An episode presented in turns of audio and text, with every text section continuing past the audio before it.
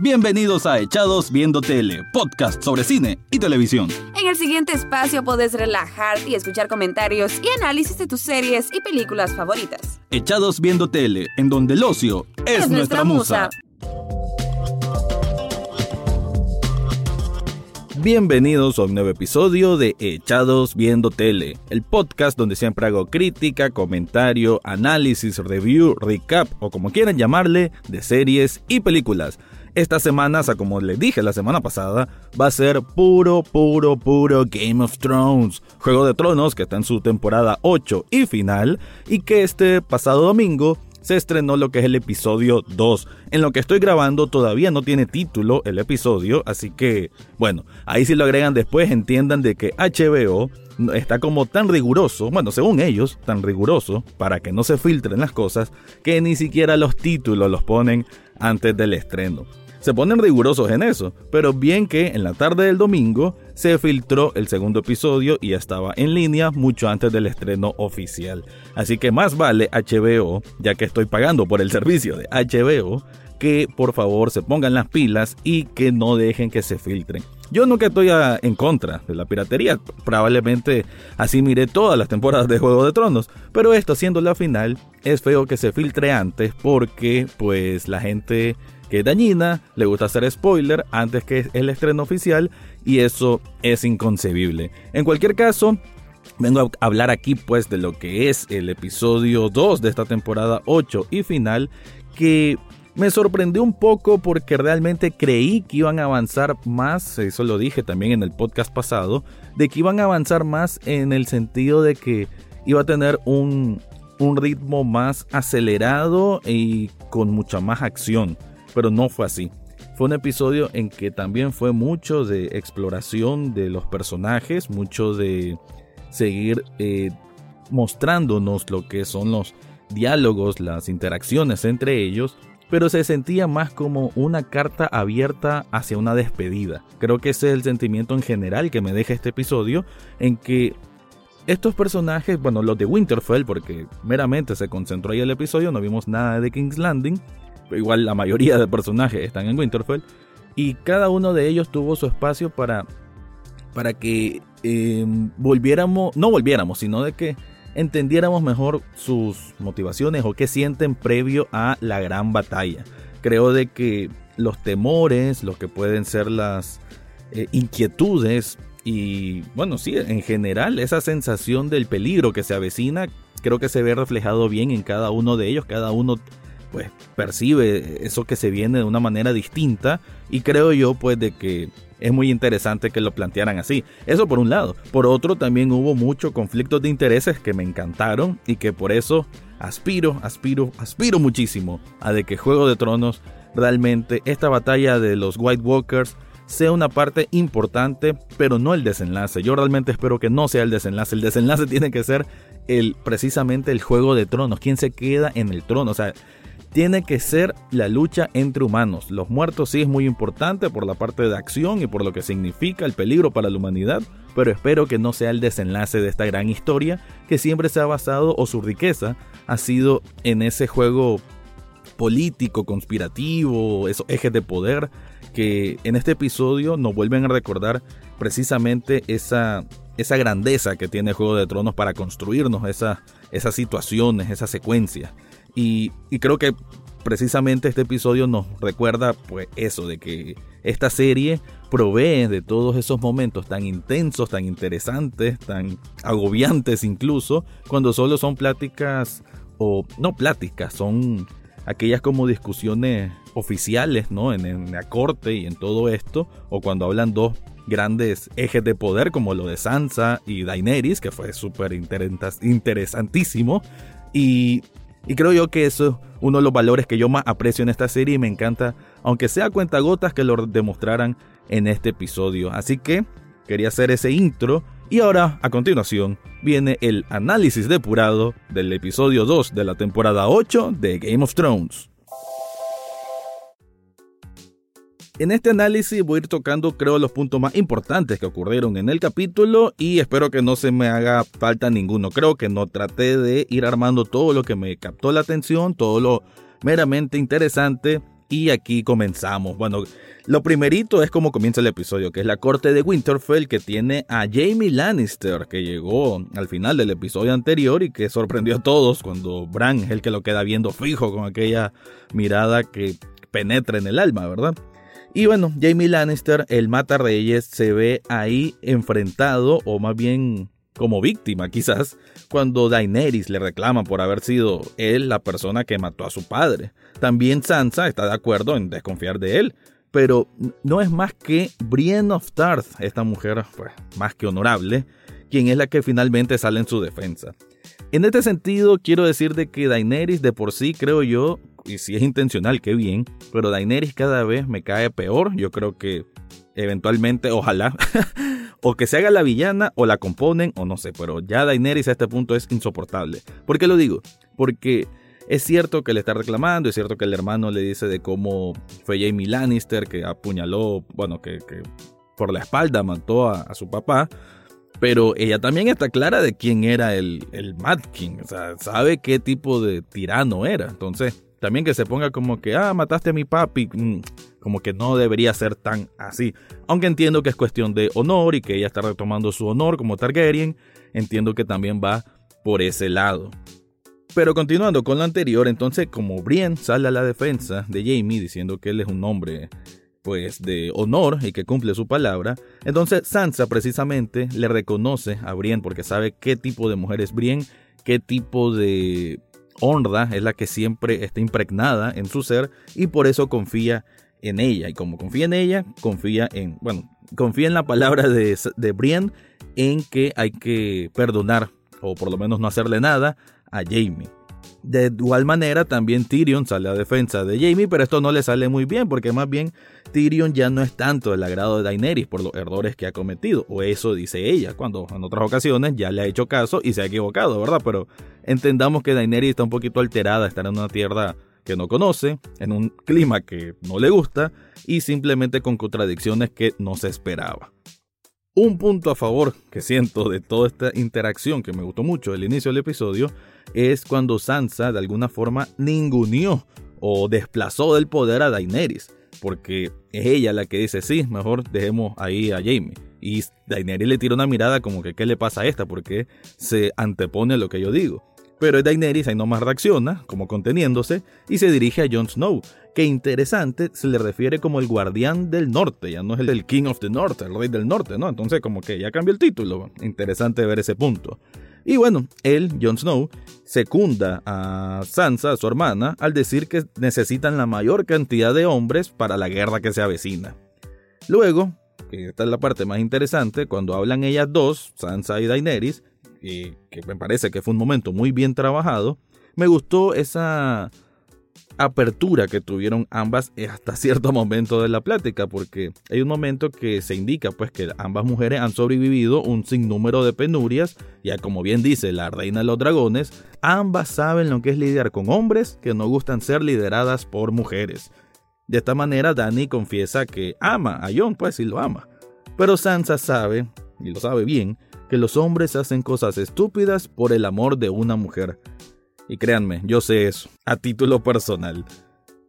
Y bueno, la plática iba por el rumbo del entendimiento, del diálogo, hasta que Sansa pregunta qué va a pasar con el norte tras la guerra. Ahí es cuando la cara de Dani pues lo dice todo.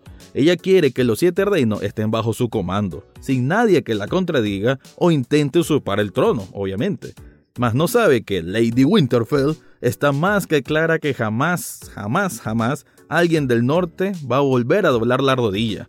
Ya no más, ya no después de haber recuperado la autonomía, después de tanta guerra, ¿verdad? Y con todos esos enfrentamientos que hubieron. Entonces, muy interesante porque ahí es que se corta, más bien la tensión vuelve a subir entre ellas dos, incluso la mano de Daenerys estaba encima de la de Sansa, la aparta, y cuando parecía que se iban a dar con todo, pues hay una interrupción y la interrupción pues es que Theon llega, regresa a Winterfell y jura lealtad a Lady Winterfell, o sea, a Lady Sansa, no a Daenerys, lo que eso me gusta. Me gusta como Sansa de una manera más comedida, de una manera mucho más práctica, se ha ganado el afecto de las personas más que Daenerys.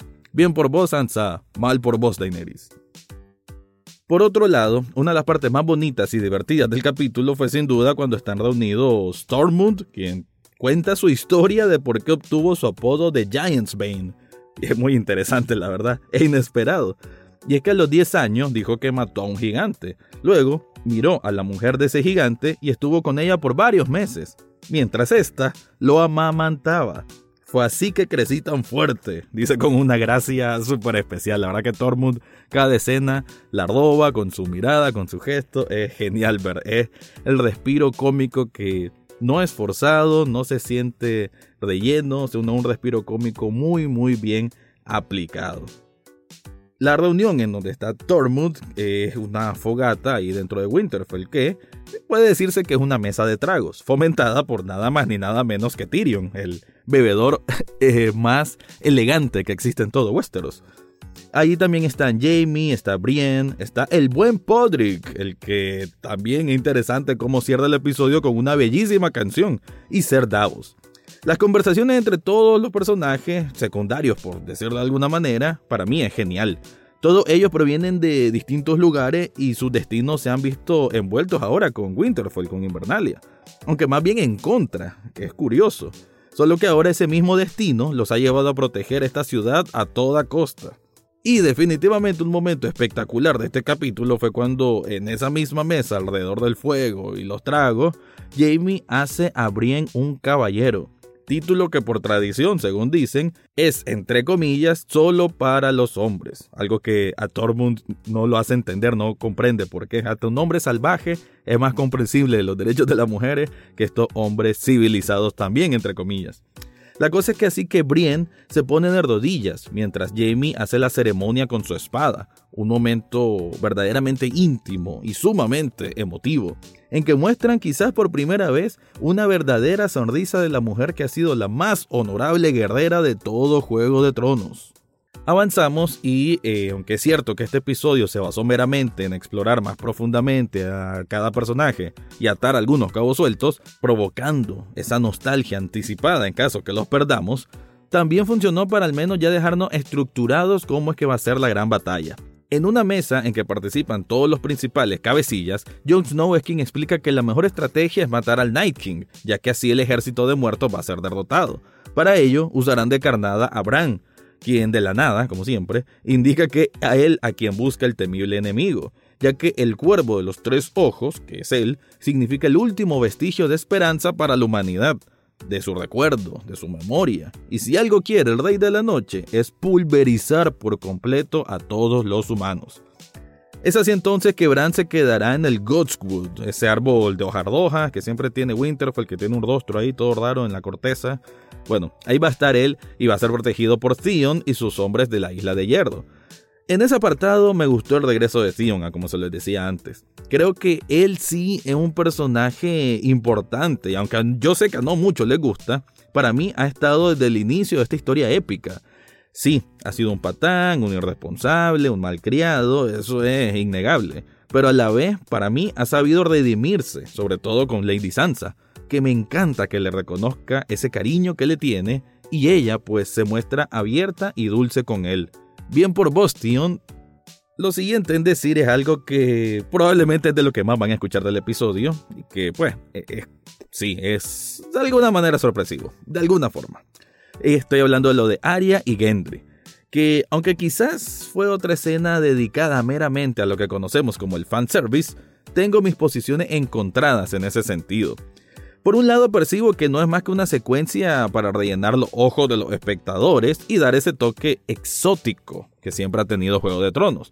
Pero por otro, creo que también era necesario darle un momento más femenino a una área que no se puede negar que ha crecido de niña a mujer. Lo que sí no me gustó es que siga con esa actitud de hielo, oscura, fría, en todo momento. Ojalá después puedan extraerle un poco más de sensibilidad antes que le pase alguna fatalidad, porque para mí eh, Aria está en esa lista de gente que se va a morir. Bueno, además el momento íntimo entre estos dos viejos amigos sirvió para enseñarnos que Aria ahora cuenta con una nueva arma, bonita el arma, la cual parece ser una lanza desplegable de acero valirio, que la verdad estoy ansioso por ver su uso en la batalla. Y hablando de armas, fue interesante que Sam le entregara la espada de su familia a Ser Jorah Mormont, un caballero que seguramente será importante en esta gran guerra. Él tiene cara de mártir, estoy seguro que nos va a demostrar un momento de enorme, enorme valentía. Es así que Sam prefiere quedarse en la septa junto a su nueva familia, protegiéndolos de todo el peligro que ya lo tiene encima. Entre algunos apuntes que deja el capítulo es la relación entre Grey Worm y Missandei, enamorados y seguro que si sobreviven, nada tienen que hacer en Westeros, por lo que van a regresar a sus tierras cálidas, inseguras tal vez, pero más parecidas al hogar. Lástima que esto para mí no va a ser, porque seguramente nos van a hacer llorar cuando uno de los dos, o cuidado, los dos, se muera.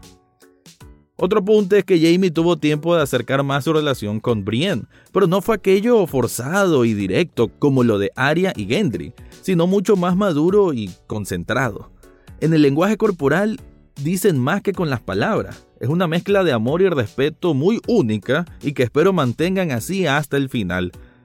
Es que saben que no es necesario un beso a lo Disney para que entendamos que se quieren y eso es algo que debe aprender Juego de Tronos.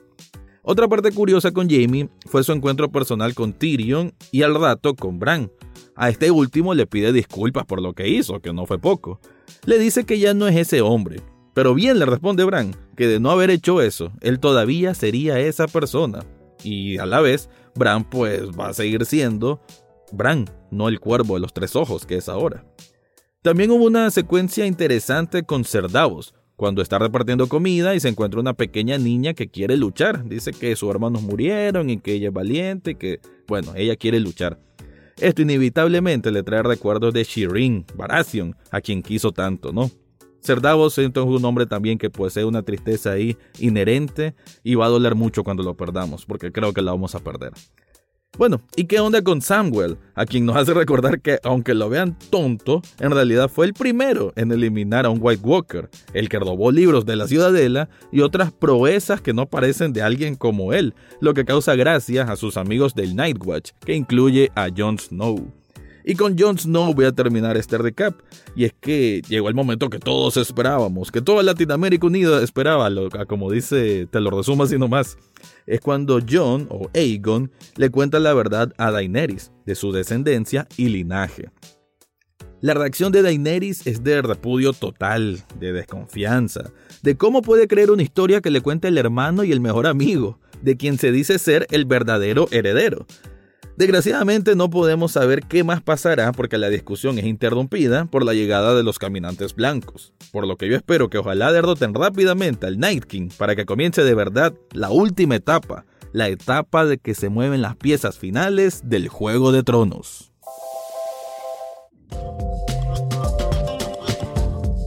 Ahí estuvo entonces mi análisis depurado, que creo yo pues, abarqué las principales, los principales puntos que ocurrieron en el episodio. Hubo otros detalles, pero creo que son cosas que no aportan tanto a la trama principal. Si hay algo que se me fue, pues quizás solamente el momento de Arya con The Hound, que creo que se puede interpretar como ciertas paces entre los dos y como ella se extraña de que ahora The Hound haga algo por otras personas. Y él bien le recuerda, bueno, yo luché por vos. Entonces, eh, está bien.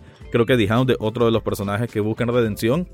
Y que quizás en la muerte o quizás no, pero la va a conseguir. De ahí, mi conclusión entonces es que este episodio fue exactamente eso, sentar las bases y prepararnos a todo que nos dé esa nostalgia anticipada. Creo que ese es el principal punto. De ver cómo ellos están reunidos, cómo están sintiendo diferentes tipos de cosas que pasan por su mente, por su corazón, porque el temor de la muerte, la sombra de la muerte está muy cerca y probablemente no se vuelvan a ver muchos de ellos, entonces esos momentos de, interactuar los hacen valer mucho. Y creo que como episodio en general, como Juego de Tronos, estuvo muy bien. Lo único que preocupa es eso, de que ya solo quedan cuatro episodios más y entendería un episodio así si esta temporada fuese de 10, pero me preocupa que al faltar tan pocos episodios, pues que se den estos tiempos que, aunque no los miro nada mal, me preocupa de que sean abruptos a resolver todo para un desenlace. En cualquier caso, Quiero saber qué opinan ustedes, así que este episodio va a estar publicado en las diferentes redes sociales, así que si cualquier tipo de retroalimentación me encantaría escuchar o leer en este caso. Así que muchas gracias por su atención y esto fue el review o análisis